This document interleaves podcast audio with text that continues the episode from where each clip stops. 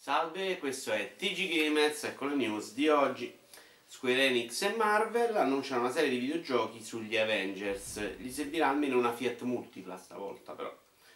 Arriva su Kickstarter il videogioco di Apocalypse Now. Per renderlo più attuale non sarà ambientato in Cambogia ma in un mondo con sole due tacche di wifi.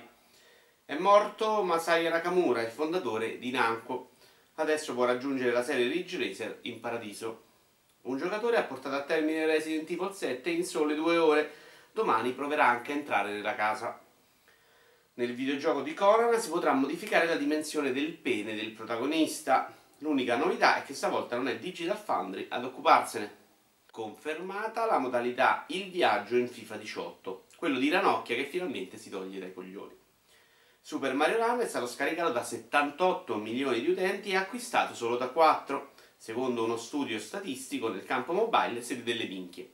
Lo sviluppo del remake di Final Fantasy VII deve ancora iniziare, ma Sony fa sapere che il trailer delle 3 è stato mostrato da Romeo a sua insaputa. Hideo Kojima è andato a provare Nintendo Switch, adesso esce il 9 marzo e non più il 3. Un programma interno di GameStop spingerebbe i commessi a mentire ai clienti. Ora è quindi ufficiale, la Fidelity Card non fa rimorchiare belle fighe.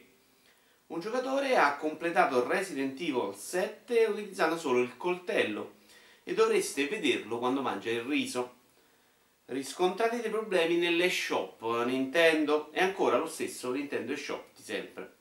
Confermata la chat vocale per Splatoon 2, Skype. Codemasters ha annunciato anche la versione Switch di Dirt 4, il nuovo Micro Machines. Anche per oggi è tutto, arrivederci al prossimo episodio.